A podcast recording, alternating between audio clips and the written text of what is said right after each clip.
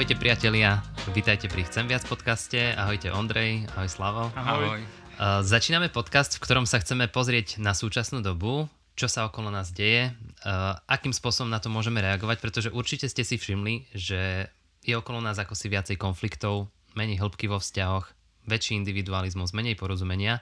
A my sa chceme pýtať, alebo máme, máme, chceme sa rozprávať o tom, že či je možné aj v takomto svete a v tejto dobe budovať spoločenstvo ľudí, ktorí idú jedným smerom a majú sa radi.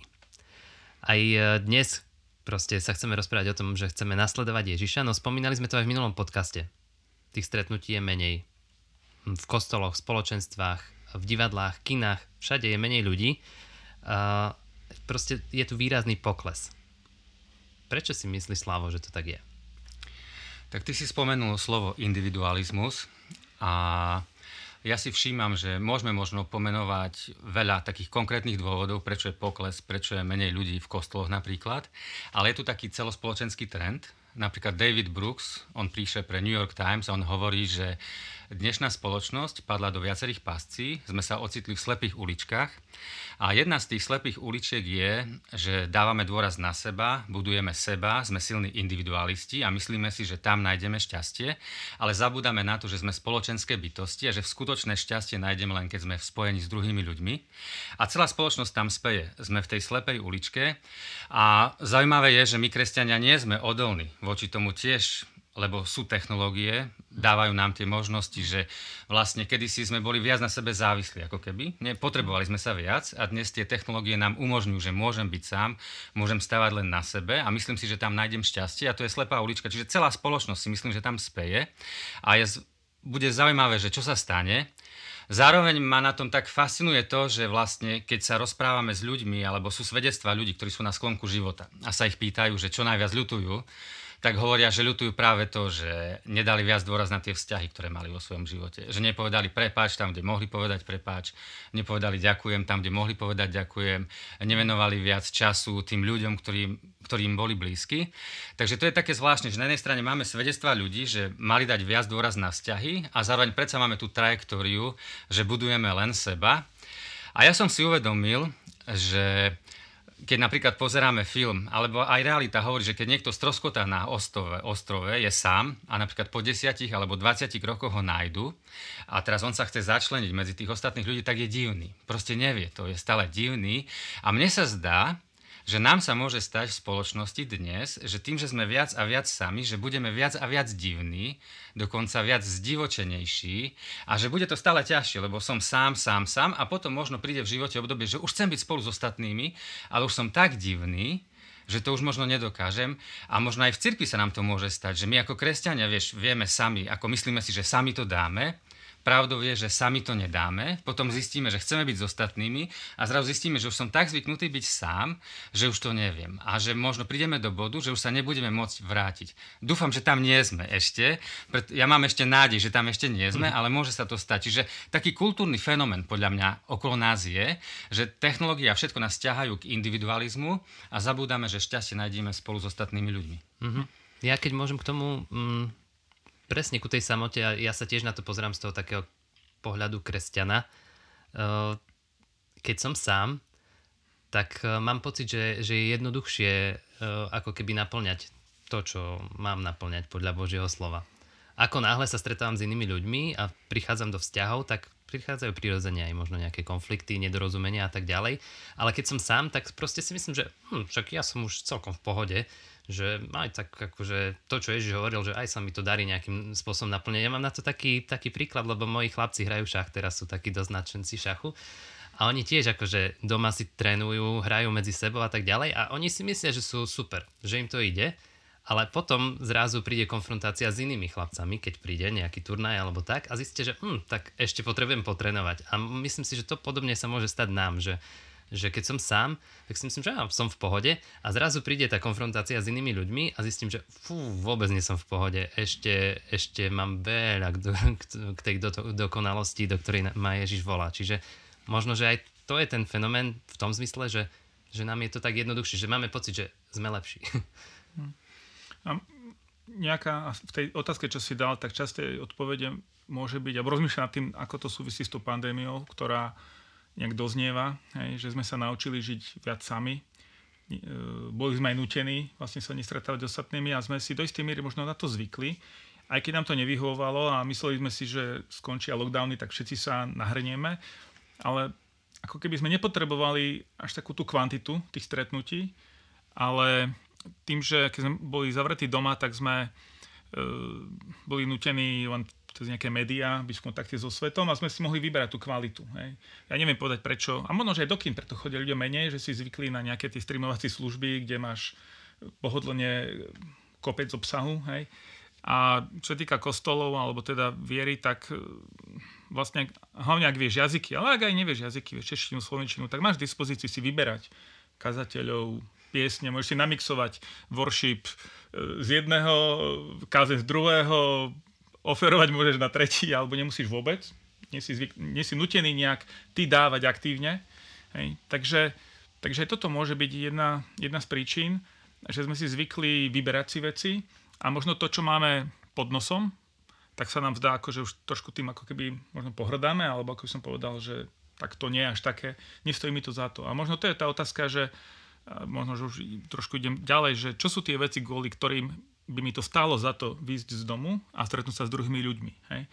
Takže asi takto by som povedal. No. Možno, že aj väčšia náročnosť nás ako konzumentov, aj keby sme nemali byť iba konzumenti, ale asi tak. Ale ty si povedal tých svojich chlapcov, že keď hrajú šach a sú sami, že si myslia, že akí sú dobrí a keď stretnú iných, že potom zistia, že nie. Tak mne sa to stáva tiež, vieš, počúvam rôzne prednášky na internete a tak a si myslím, že aký som múdry. A potom, keď stretnem druhých ľudí, ja sa s nimi zhovorám, zistím si, o, až taký múdry nie som, až tak dobré odpovede nemám.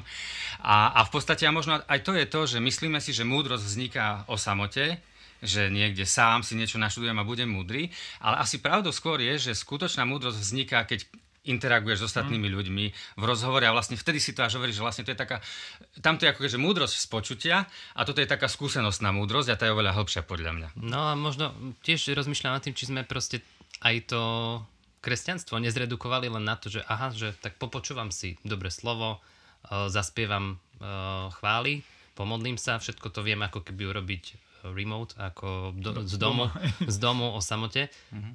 Ale možno, že možno, že je to aj chyba toho, ako sme fungovali predtým, pred pandémiou, že či sme aj tie naše stretávania spoločné nezredukovali len na toto, že to je slovo, že to sú mm. nejaké spoločné modlitby, už ako kde to funguje a že nejaké uctievanie, ale že či to spoločné spoločenstvo, ktoré sa tam má tvoriť, že či to nemá byť o niečom viacej, či tie vzťahy nemajú byť hĺbšie ako len... Um, počul som presne taký príklad, že pokiaľ by naše stretávanie malo, malo vyzerať rovnako, ako keď e, niekto ide do divadla alebo do kina. A že, že taký istý vzťah máme mať, ako keď sme spolu boli v kine alebo v divadle, tak to je strašne málo a že to nie to je to, do čoho, nás, no. do čoho nás Biblia volá, do čoho nás Ježiš volá.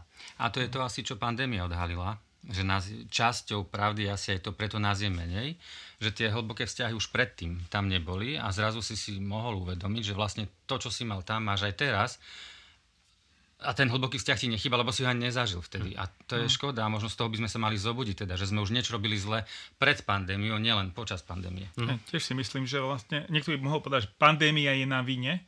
Ja si skôr myslím, že pandémia odhalila nejaké chyby alebo nefunkčné veci, ktoré sme nevideli a vlastne teraz ich vidíme jasnejšie, respektíve vidíme nejaké dôsledky tých vecí a potrebujeme identifikovať, čo sú tie príčiny toho a ich napraviť. Takže ja vidím pandémiu nielen ako nejakú katastrofu, ale ako príležitosť. Každá kríza je aj príležitosťou, nielen ako miestom stroskotania, ale príležitosťou sa zlepšiť, ísť dopredu, napraviť veci a tak ďalej. A to som sa presne chcel opýtať a vlastne mi nahrávaš tú otázku.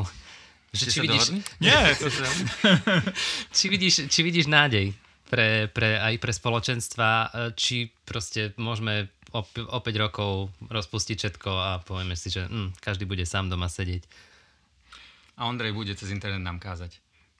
No, však to aj robíme, hej, že sme aj na, na webe, ako je naše, naša služba, ale, ale si uvedomujeme, že malo by ísť o niečo viac, hej, že tie vzťahy nevybudujeme cez online svet, Uh, takže, aká bola otázka? Že či vidíme nádej? Či vidíš hej? nádej? Či hej, o 5 hej, rokov hej. len to proste všetko zavrieme, všetko sa to rozpustí, nikto Jasné. nebude chodiť? Ja vidím nádej v tom, že potrebujeme, keď sa teraz bavíme o cirkvi napríklad, akože ne, neriešime kína reštaurácie, ale že robiť nejakú pravdivú, poctivú sebereflexiu, teraz aj individuálnu, ale ako spoločenstva, že teda, aby sme identifikovali tie, tie príčiny. Že napríklad, ak sme si zvykli byť príliš konzumentmi, Hej, tak jednak je to aj moja chyba, že som konzument, ale možno, že aj tie štruktúry, alebo to, ako fungujeme ako v cirkvi, že napomáhame tomuto konzumentskému mm, prístupu. Hej. Uh-huh.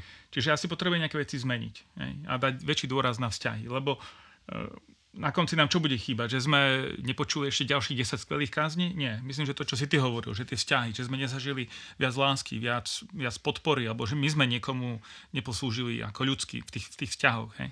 Takže to jednu výzvu, alebo takú hlavnú výzvu vidím práve v tomto, že ten presun od nejakého programového prístupu, že ponúkame obsah, e, k tomu e, spoločenstvu a vzťahom.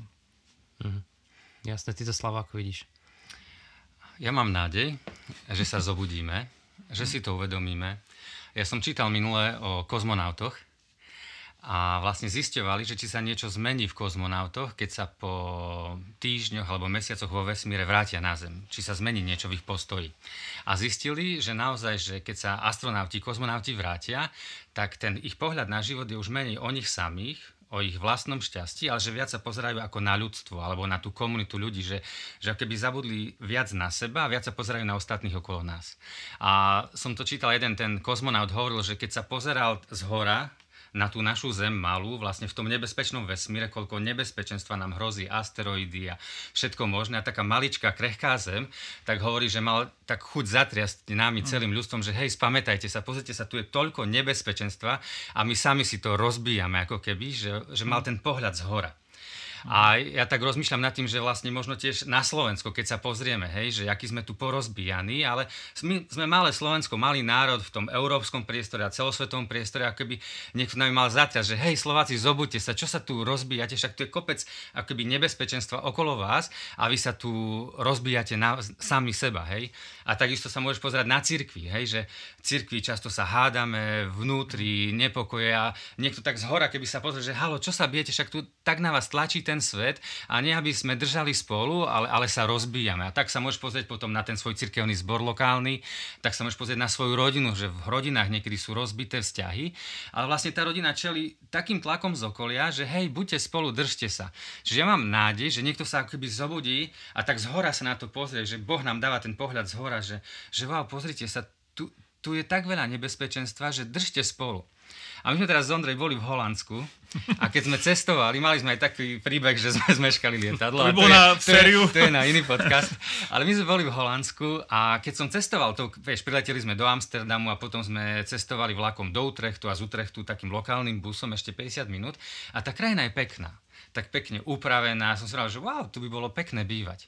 A s Ondrejom sme sa bavili o tom, že a niekto povie, že, á, že všade je to rovnaké, nie? že všade je rovnako korupcia, všade je zle, ale nie je to pravda. Sú národy, sú krajiny, ktoré sú na tom lepšie. A potom, keď som cestoval ICčkom z Bratislavy na východ a som sledoval krajinu, vieš, že už mám takú profesionálnu slepotu, ale som videl našu krajinu a som si že wow, že nie je to pravda, že každá krajina je taká istá. Vôbec to nie je pravda. Keď som mal v mysli ešte to Holandsko, tú upravenú krajinu potom tu, keď som sa ocitol, nebudem menovať mesta, aby sa mňa ľudia nehnevali, tak som videl ten obrovský rozdiel. No a tá moja nádej je v tom, že keď som to videl, ale ja som nemal chuť opustiť Slovensko.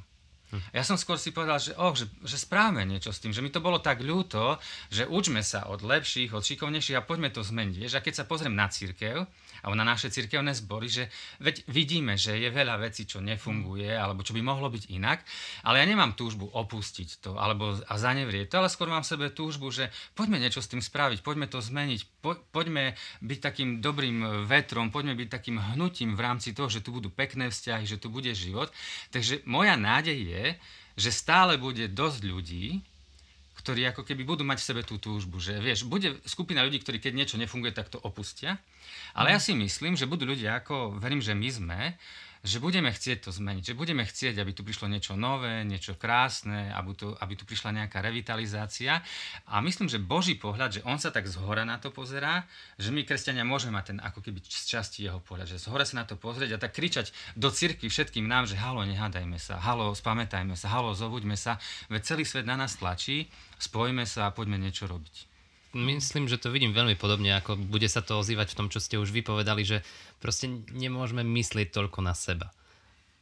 Aj, aj to stretávanie, to je presne o tom, že, že ja sa nejdem stretávať s niekým, pretože ja z toho budem mať nejaký prospech, lebo možno nebudem mať z toho žiaden prospech, ale už len stretnúť sa s tým človekom z princípu, že mi na ňom záleží, že mu chcem prejaviť nejakým spôsobom to, že ho mám rád, aj Ježiš nám povedal u Jana v 15. kapitole, že to je moje prikázanie, aby ste sa milovali navzájom tak, ako som ja vás miloval. A nikto nemá väčšej lásky ako ten, kto položí život za svojich priateľov.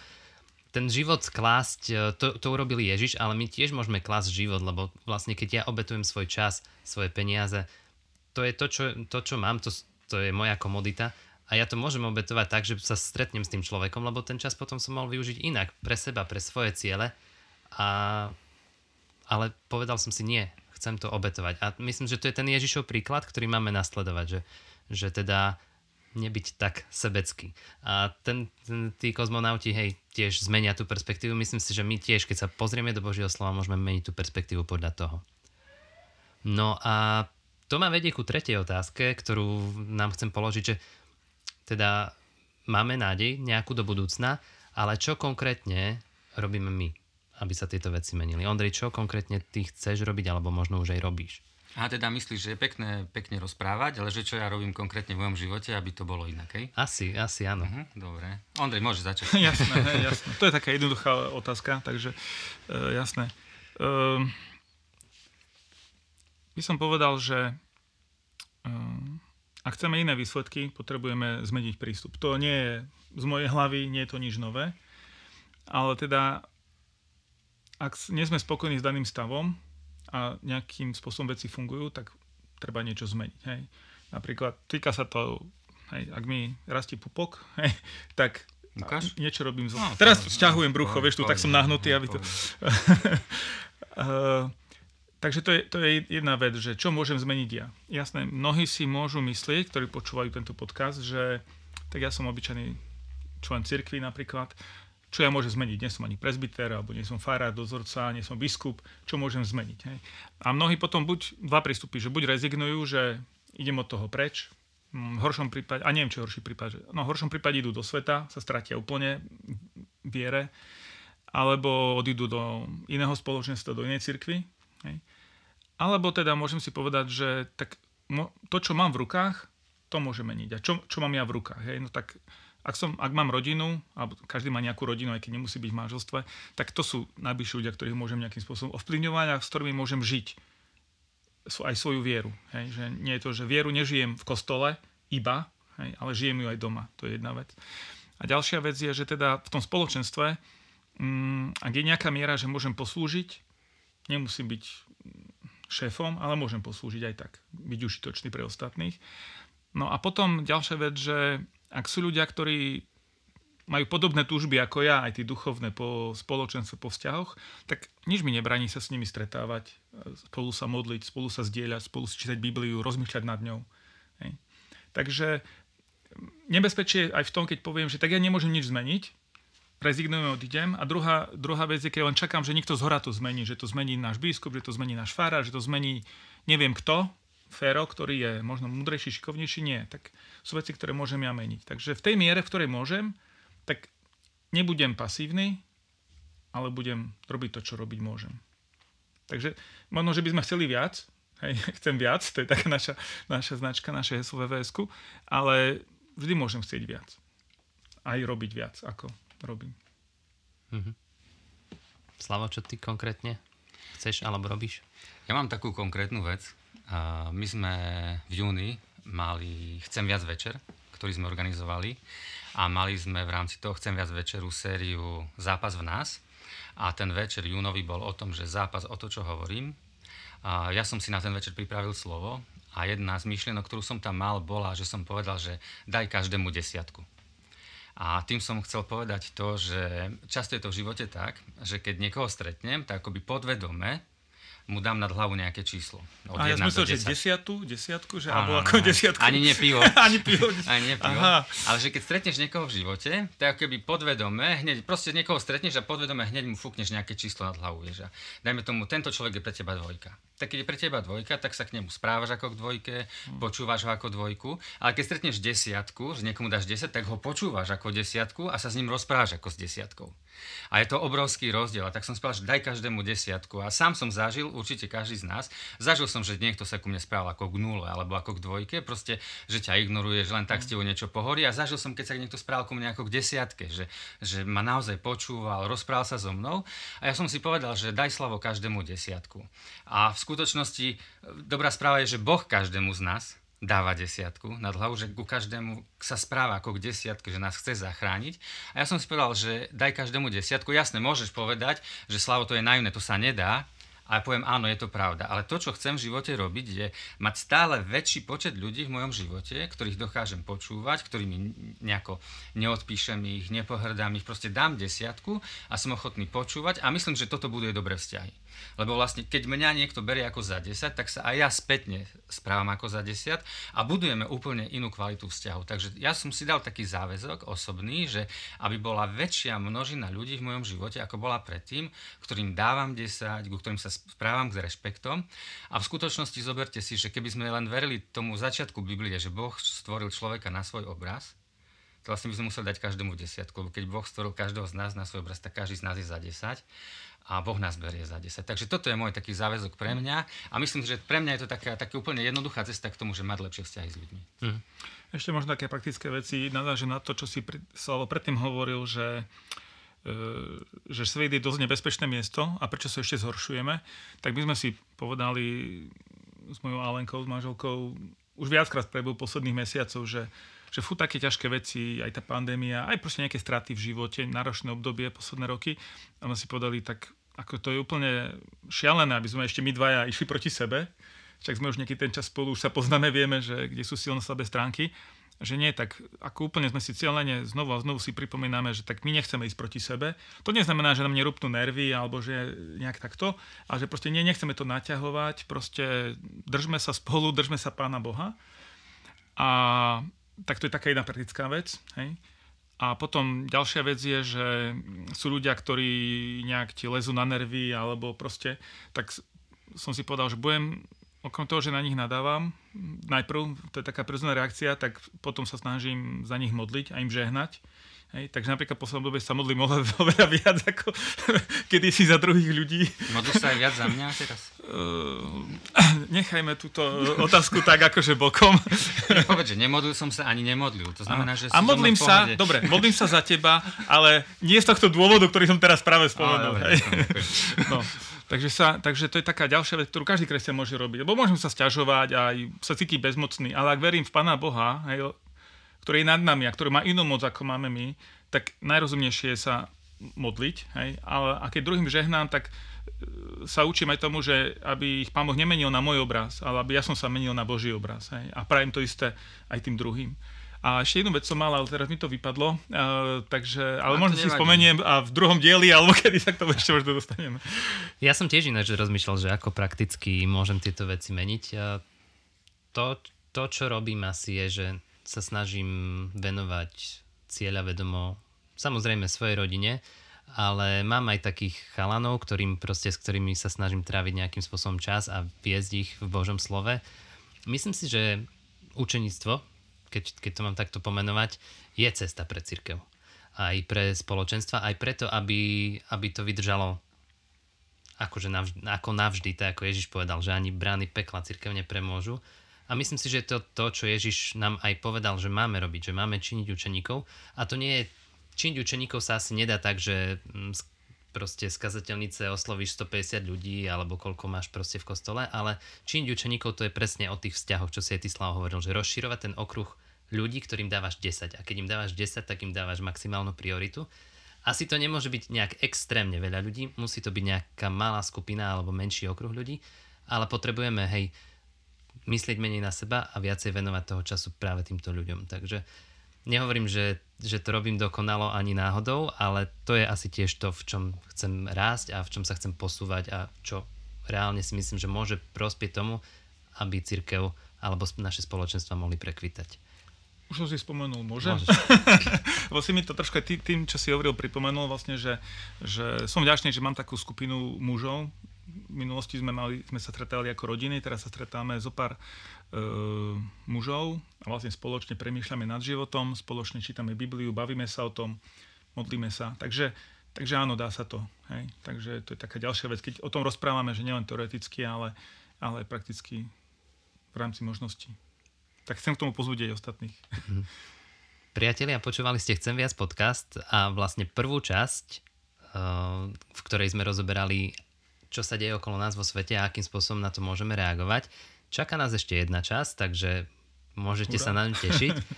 Eh, toto boli Slavo, Ondrej a Martin Čaute. z EVSK. Ahoj. Ak máte nejaké komentáre, pripomienky, návrhy, otázky, určite nám napíšte.